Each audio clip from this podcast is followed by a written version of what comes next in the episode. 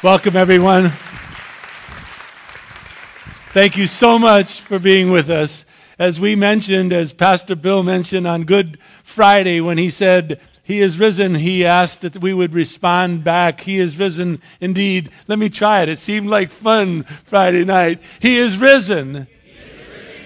He is risen indeed. Well, I'm so glad you're with us today. We are here to celebrate a risen Savior. This is uh, to us the day of days for us who believe in Jesus Christ. This is our most wonderful day. This is the day that we all kind of look forward to with, with tremendous anticipation. And, and so we thank you for coming our way. We thank you for your taking of the time and, and come to worship and glorify with us Jesus Christ, our risen Savior.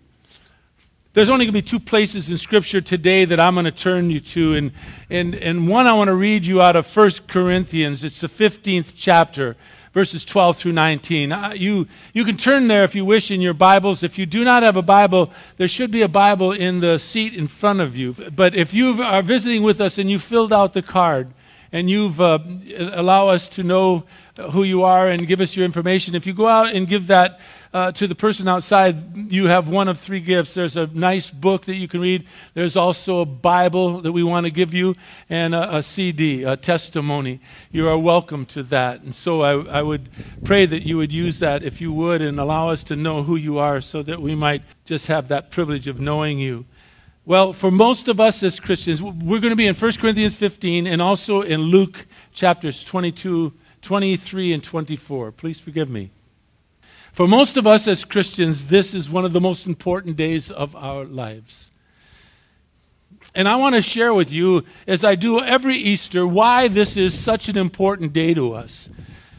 Simply put, if Jesus Christ did not raise himself from the dead, then you and I were wasting our time. We have no reason really to celebrate. There's really no reason to meet like this. You see, if Jesus Christ is still in the grave, then we are to be pitied.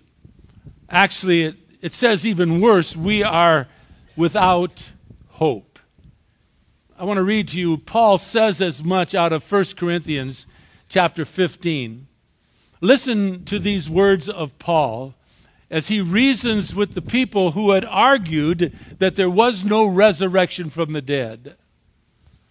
Paul says in verse 12 of 1 Corinthians 15 if Christ is preached that he has been raised from the dead, how, he says, do some of you say that there is no resurrection of the dead?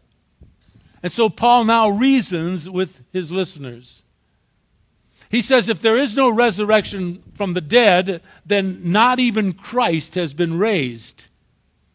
Then he says, if Christ has not been raised, then our preaching is vain. In other words, what we are preaching to you is absolutely useless, it's, it's worthless. And he says, your faith also is vain. In other words, your faith is worthless. Moreover, he says, we are found to be false witnesses of God. In other words, liars, misleading you because we testify against God that he raised Christ from the dead, whom he did not raise, if in fact the dead were not raised. And so he says in verse 16 if the dead are not raised, then not even Christ has been raised. And now watch. And if Christ has not been raised, then your faith is worthless. You are still in your sins. And then those who have fallen asleep in Christ, in other words, those who have died, they've perished. There's no hope for them. And then he writes If we have hoped in Christ in this life only, we are of all people most to be pitied. In other words, if, if our faith is just this religion that tries to carry us through this day, then, then we are to be pitied. No, our, our, our faith goes beyond this life. Our, our faith goes into that everlasting life. Our, our faith hinges upon the fact that Jesus Christ died upon the cross, as Bill so wonderfully preached Friday night. But three days later, as we celebrate this Easter day, he has risen. He has risen indeed. And therein lies our faith. Therein lies all that we are as believers in Jesus Christ. You see, the Bible is crystal clear. It's, it's crystal clear about the death and the resurrection of Jesus Christ along with other believers. It is crystal clear about eternal life, and it is crystal clear about true salvation. Now, what I'd like to do with you today, if you don't mind, for the remaining minutes that we have, is to is to try to demonstrate that to you. And normally, what I do on Easter is, is kind of center the whole thought upon Jesus Christ and who is our Lord and Savior. I want to do that this morning, but I also want to take you to the, the foot of the cross. I want you to, to take a look with me at the people who are involved with that incident. There are four. There are soldiers, there are just people in general, there are rulers, and then alongside of Jesus Christ on either side are two criminals. Four groups of people in and which I believe all of us, to one degree or another, fall into one of these groups of people, as you'll see as we go through this. This is an amazing story here at the foot of the cross. I, I, am very happy and excited to share this with you this morning. So, if you are in Luke chapter 23, would you read with me through the rest of this chapter and part of chapter 24? The cross and the resurrection. By the way, I entitled this message So Close, Yet So Far Away. I think you'll see what I mean by that in a moment. Verse 33 of chapter 23. When they came to the place called the skull, there they crucified Jesus and the criminals, one on the right and the other on the left. But Jesus was saying, Father, forgive them, for they do, they do not know what they are doing. Now come the cast of characters. And they cast lots, dividing up his garments among themselves. The people stood by looking on. Even the rulers were sneering at him, saying, He saved others, let him save himself, if this is the Christ of God, his chosen one. The soldiers also mocked him, coming up to him, offering him sour wine, and saying, If you are the king of the Jews, save yourself. There was an inscription above him saying, This is the king of the Jews. And now we go to the crosses. One of the criminals who was hanging there was hurling abuse at Jesus, saying, Are you not the Christ? Save yourself and us. But the other, the other criminal answered, rebuked him, and said, Do you not even fear God? Since you are under the same sentence of condemnation, and we indeed justly, for we are receiving what we deserve for our deeds. But this man has done nothing wrong. And he was saying, Jesus, remember me when you come into your kingdom. And in verse 43, Jesus said to that criminal, Truly I say to you, today you shall be with me in paradise. Verse 44 tells us it was about the sixth hour, and darkness fell over the whole land until the ninth hour. That was about noon till three o'clock in the afternoon. The sun being obscured, and the veil of the temple was torn in two. And Jesus cried out with a loud voice, saying, Father, into your hands I commit my spirit. And having said this, he breathed his last. When the centurion saw what had happened, he began praising God, saying, Certainly this man was innocent. All the multitudes who came to, together for this spectacle, for this spectacle, when they observed what had happened, they began to return, beating their breasts. All his acquaintances and the women who accompanied him from Galilee were standing at a distance, seeing these things. Verse 50 There's a man called Joseph. He was a member of the council, that was the Sanhedrin. He was a good and righteous man. He had not consented to their plan uh, of action. In other words, he didn't, didn't agree to this plan of, of crucifying Jesus. He was from Arimathea, a city of the Jews, and they were waiting for the kingdom of God. This man, Joseph, went to Pilate and asked for the body of Jesus. And he took it down and wrapped it in a linen cloth and laid Jesus in a tomb cut into the rock where no one had ever lain. It was the preparation day, the Sabbath was about to begin. So the women who had come out with Jesus out of Galilee followed after him and saw the tomb and how the body was laid. They returned and prepared spices and perfumes, and on the Sabbath they rested according to the commandment. Chapter 24 takes us into this, what we call Easter, the resurrection of Jesus Christ. Read with me. Verse 1 On the first day of the week, at early dawn, they came to the tomb bringing spices which they had prepared. They found that the stone was rolled away from the tomb. And when they entered, they did not find the body of the Lord Jesus Christ. It happened while they were perplexed about this. Behold, two men, really two angels, suddenly stood near them in dazzling apparel. The women were terrified. They bowed their faces to the ground, and the, and the men said to them, Why do you seek the living one from among the dead? He is not here, he is risen. Goes on to tell them, Remember how he told you so. Remember how he told you back in Galilee that he was going to be suffering under sinful men, be crucified, and three days later raise himself from the dead. And so within, we celebrate this time of the year. We celebrate the risen Savior. And to us who believe in him, it means everything to us. It is the very essence of what we place our faith upon. It is why we trust and believe in Him so wholeheartedly. It is, it is the very essence of all that we are and all that we believe. This one called Jesus, the Christ, the Son of the living God, is He who He says He is? Pray with me, please. And in so doing, afterwards, I'd like to take a look at those people around the cross. And I want you to try to figure out where do you fit in with this group of people. Father, please do us the greatest privilege that anyone could ever ask.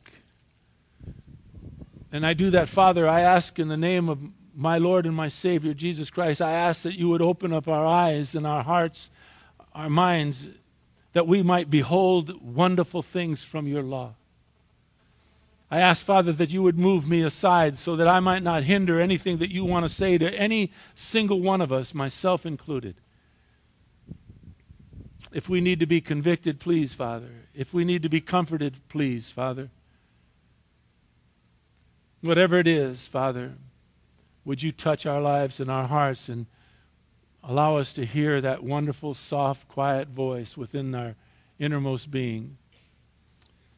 So, Lord, please bless this time that we have together as we celebrate your Son, our Lord and Savior, Jesus Christ, who is risen from the dead, never to die again, and to give all who believe and trust in him everlasting life. What a privilege, Father. We thank you for your Son. In Jesus' precious name we pray. Amen. Okay, you can turn back to the 23rd chapter. Just going to look at some of the verses and kind of go over them with you. Verse 34 in, in, chapter 23, where the first thing we hear our Lord say is, Father, forgive them, for they do not know what they're doing. Now, I believe that was to the people that were there around him, those that have placed upon the cross, but I believe it was for people in general. All of us. Father, forgive them. They don't know what they're doing. And then we come upon the cast of characters the soldiers, the people, the rulers, and the criminals. And in that group, I believe uh, every single one of us, to one degree or another, read with me again. Let's take a look at them. After Jesus says, Father, forgive them, for they do not know what they are doing. Now, note, it says, then they, they are the soldiers the soldiers were casting lots, dividing up his garments among themselves. What they were doing was gambling. They were at the foot of the cross, gambling for his sandals, gambling for his robe, gambling for whatever it is that he had that they thought that they could take from him. They were, in essence, playing games at the foot of the cross. In verse 35, we see there are people. The people there are just standing by, looking on. To me, it seems as though they were indifferent. It was just a, a, a people in general just watching, as we read uh, later in this, this place in Scripture, this spectacle, this event. They were watching because Jesus Christ had done the miraculous, one miracle after another after another, and they wanted to see what was going to take place. And so they were just watching, just looking on, indifferent to what is taking place. After we see the people, then we see the rulers. In verse 35, it says the rulers were sneering at him. And, and what were they saying? They were saying, You saved others. Let us save yourself. If, if, if you are the Christ of God, if you are the chosen one. Sounds as though they were the doubters, doubting his claims of deity, wanting more proof, wanting to see something else happen so that they might believe. And I think that was when I said, like moving that. Wouldn't that been too much? No, they always want more proof. There's always some within the church body that comes every once in a while to church that wants more proof so that they can believe. And I say to you, folks, you have all the proof that you need. Wanting also more proof were the soldiers who also, besides sneering him, mocked him. They came up, offered him, it says in verse 36, some sour wine and then they say in verse 37, much like those of the rulers say, they said, If you are the king of the Jews, save yourself. Again, wanting more proof. Now we move after we see the inscription saying, This is the king of the Jews, to the crosses, the three of them there on this hill of Golgotha. One of the criminals, it says in verse 39, who was hanging there, was hurling abuse at Jesus Christ. In other words, he had anger, deep rooted anger, saying, Are you not the Christ? Then save yourself and us. No mention of his soul, just save my earthly life. Save yourself and us. But the other, the other criminal, answered and rebuked the first criminal, saying, Do you not even fear God? Since you are under the same sentence of condemnation, we are all three of us here going to die. Now, listen closely to what he says, this other criminal. He says in verse 41 We indeed, we are suffering justly, for we are receiving what we deserve for our deeds.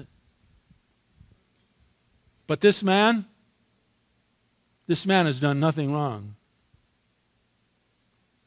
And then he says in verse 42 the most amazing words. He then said, Remember me. Remember me when you come into your kingdom. But even more amazing, even more startling than all of that is the next verse, verse 43, where Jesus Christ says to him, Today you will be with me in paradise. Can you imagine? Today, he says to this criminal, you will be with me in paradise. In this short moment of time, we see soldiers, people, rulers, criminals, each having something to say, each having something to do with Jesus Christ. So close to him, and yet for most so far away. From gambling, playing games, to simply looking on with indifference, to sneering and, and mocking, doubting his claims of deity, wanting more proof to hurling abuse at him, out and out anger. While only one man, a criminal, stood with Jesus Christ and believed in him, and incredibly confessed his wrongdoings. Why do I mention this? Well, with each of them standing right there before the cross, they are so close to our Lord, and yet for some of them so far away. How do you fit?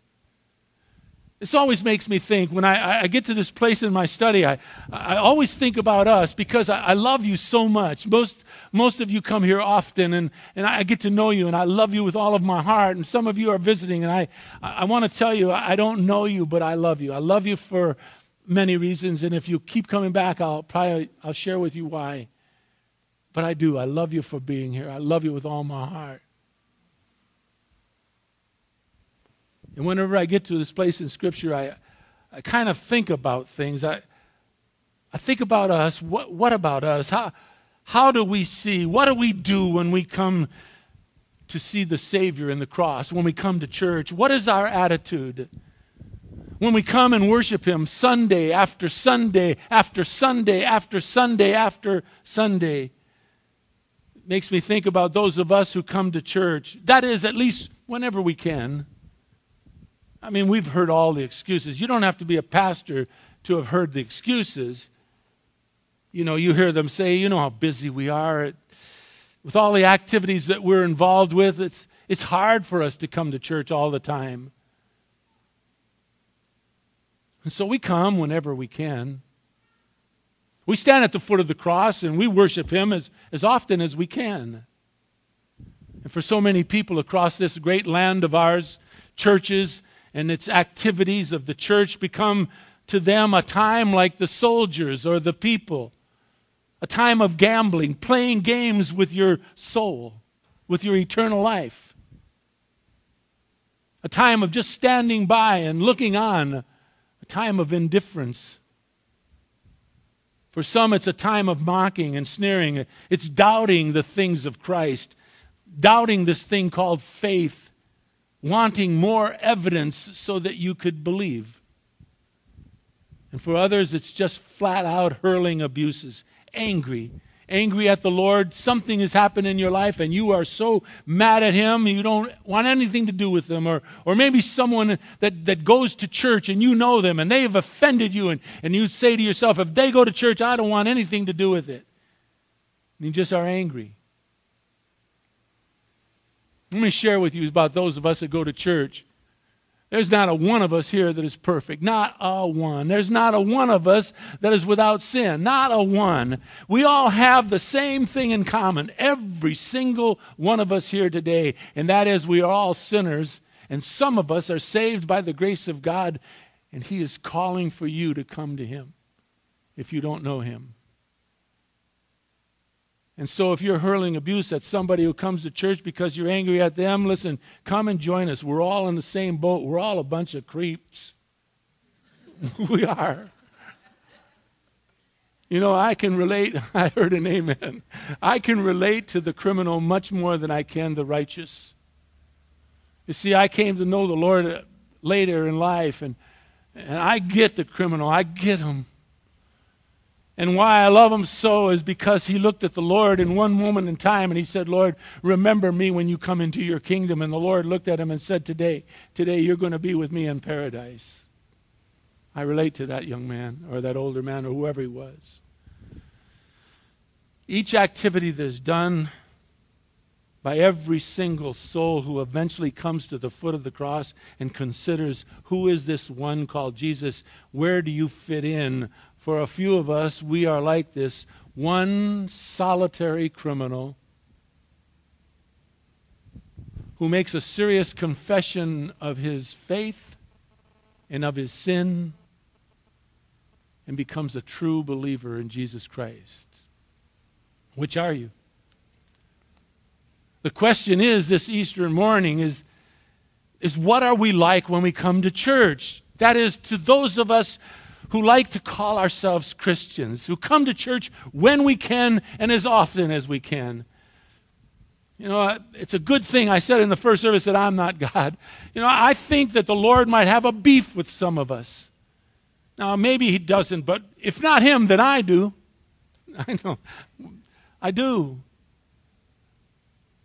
I desire for people to come to church. I desire for your heart to be committed to the Lord. I desire for us to walk with Him on a, on a daily basis with all of our heart, with all of our soul, with all of our strength, with all of our minds. And I desire that because I believe and I know that He does as well. May I be foolish this morning with you and ask you a question? Are you playing games? Are you gambling with your faith? Are you gambling with your soul? Are you gambling with your eternal life?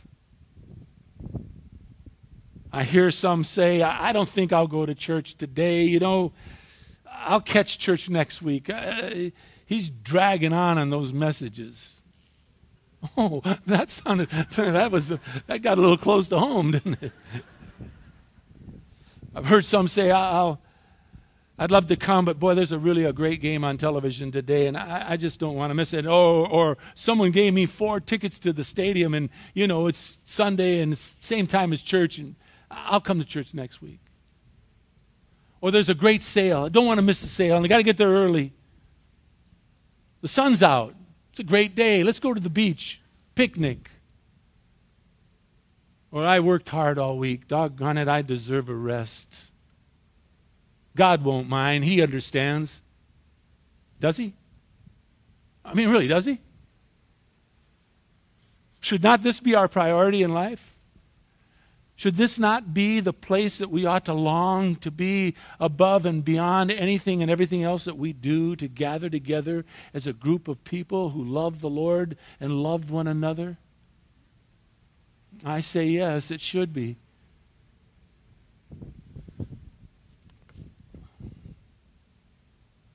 If you'll note in this scenario, the Lord Jesus Christ does not respond to anyone except except the criminal.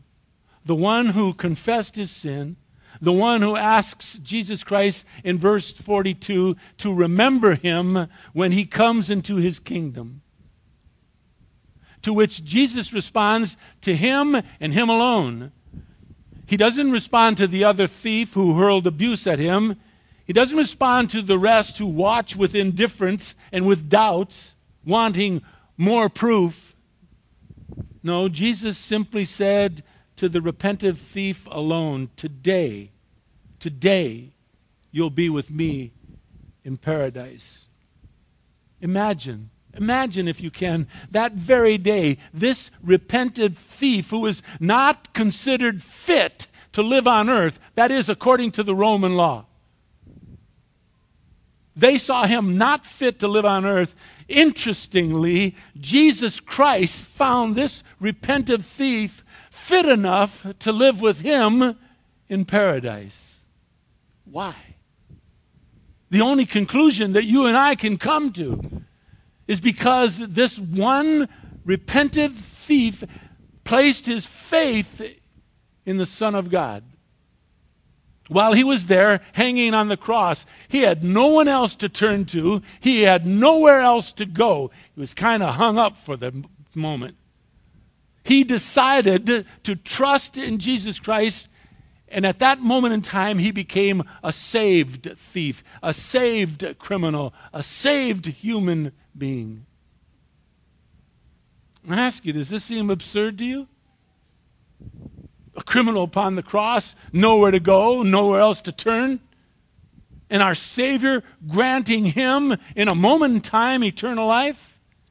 Think about it. These two thieves had been arrested, they had been tried, they had been condemned, and they are dying on a cross for the worst of crimes. And Jesus Christ saves one. What was the difference between the two of them? I say to you, little, if anything. Both were thieves. The only different lies in the fact that one decided to believe while the other chose not to believe. By the way, if you were there, what would you have said to that repentant thief who asks the Lord, Remember me when you go into your kingdom? Would you ask him, What church do you belong to? What, what denomination are you? Would you ask him, how many acts of mercy have you performed in your lifetime? What deeds of kindness have you done? Oh, here's the best one. How much money have you given at church? What difference is it? None to our Lord. It was faith that saved that thief, safe faith, and faith alone. You might ask, what must you do to earn this salvation? What must you do to make your soul right with God? You know, of course, he was not coming down from that cross, not until he died. And yet, Jesus said to that thief, Today, did I hear our Savior correctly? Today, you will be with me in paradise? Think about it. Think about it. This repentant thief went into the presence of God for one reason and one reason only, and it was purely his faith in Jesus Christ and Jesus Christ alone. Well, in verses 44 to 46, Jesus then breathed his last. And then in verses 50 to 56, a wealthy, educated man named Joseph, who was a, a member of the Sanhedrin, he went to Pilate, asked for the body of Jesus Christ to bury him in a tomb cut out of rock that no one had laid in before. And then we come to chapter 24, the coup de grace for Easter. Some of the women came to anoint Jesus Christ, and let's look again at what took place. On the first day of the week, early at dawn, the women came to the tomb bringing spices which they had prepared, but they found that the stone was rolled away from the tomb. And when they entered into the tomb, they did not find the body of the Lord Jesus Christ. Where is he? Of course, he is risen. And while they were perplexed about what took place in verse 4, two angels in dazzling clothes stood before them. The women, it says in verse 5, were terrified. Wouldn't you be? They bowed their faces to the ground, and the angels said to them, Why? Why are you here seeking the living one among the dead? He's not here. He is what? He's risen. Don't you remember they said that he told you so in Galilee? Don't you remember that he said he was going to suffer and die and be buried and three days later raise himself from the dead? Don't you remember?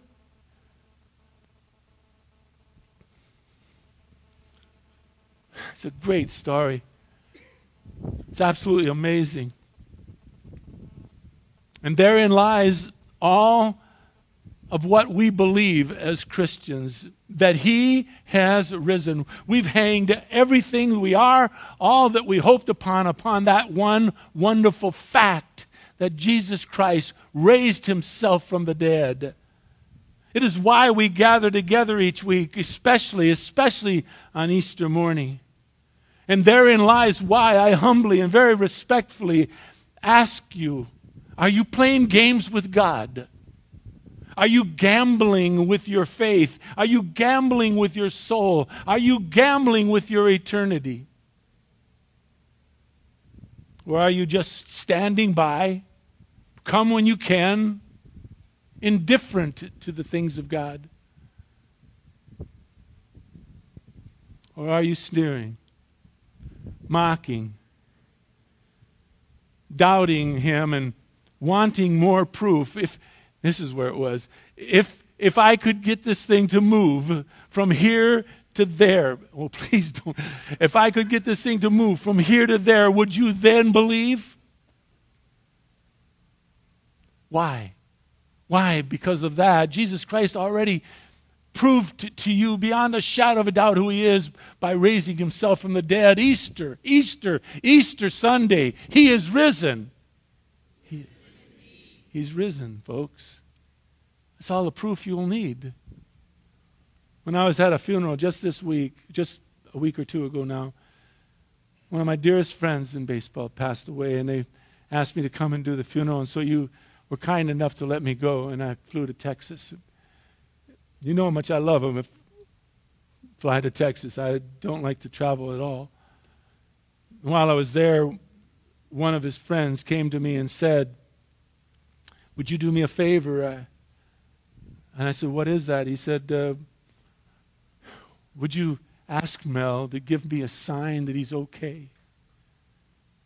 He asked the wrong person. It wasn't Bill they asked to go. Pastor Bill would have been so kind to him. I said, He's already given you a sign. That sign was 2,000 years ago when Jesus Christ raised himself from the dead. That's the only sign you'll need that Mel is in good hands. He didn't like that answer so good, and that's why I'm not in counseling and care. I've always believed that you people need to know that two and two are four. Not three and a half, not four and a quarter. Two and two are four. We need to hear the truth so that we can deal with the truth. And the truth is that Jesus Christ raised himself from the dead. The truth is that is why we celebrate Easter. The truth is that is why I respectfully ask you are you playing games with God? This is not dress rehearsal, this is real. And for those of us who know the Lord, are we indifferent to the things of God? Do we come when we can, casually come to church, instead of making this the central point of our lives? I mean, not Easter, I mean every Sunday. Or are you sneering, mocking, doubting, wanting more proof? Or, God forbid, are you just flat angry? angry at God for something He has done in your life, or angry at someone who has hurt you and they say they're a Christian, so if that's Christianity, I don't want anything to do with it. We want you to have peace peace with God and peace with your friends and even peace with your enemies if possible. And so we gather together and we tell, we, tell you that we love you. And that's the truth. And we ask you humbly to consider your walk with Jesus Christ. Today is April the 8th. The year is 2012. I beg of you, come to your senses this Easter day. And from this day forward, I beg of you, get serious with your faith. Get serious with your risen Savior on behalf of this church and the people who are part of it, for those of you who are visiting, we are honored that you're here. Thank you so much for coming. For those of you who are here all the time, I hope you know by now that I love you more than life itself. And I thank you for the privilege of being a part of this church with you. In a moment, I'm going to have prayer. After prayer, there are going to be some of the pastors who are going to be up here and and elders and, and deacons who uh, would like to talk with you. If, you. if you have any questions you might want to ask them, anything that you might want have them pray with you about, anything of the kind, they'll be up here waiting for you to come on up. If you want to come and take a closer look of, of the sculpture that's so beautifully made and, and maybe even take a picture with it, please do so. And after that, if, if you would, go across the way here and have, have something to eat. There's so much food we, uh, we want to try to serve you as best we know how. So I'm going to close in prayer, and then you can come up if you so desire. The pastors will be up here. Father in heaven above, we thank you from the bottom of our heart for Easter Sunday. As Pastor Bill so beautifully preached about Good Friday, as you went to the cross and died for the sin of this world, you also raised yourself from the dead and with that, Father, you gave a promise to those of us who trust and believe in you that we too will have everlasting life. We too will live with you forever, just like that repentant thief. Father, I pray for everyone here. Remember us, Father, when you come into your kingdom. But Father, I can't pray that for another person. I can only pray that for myself. As much as I love my wife or my daughter or my sons, my grandsons, my granddaughter, I can't pray for them either.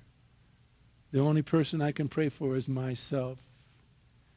And so I pray that everyone here senses that for themselves, that they must make themselves right with you. And so, Father, I pray that we would all pray, remember us when you come into your kingdom.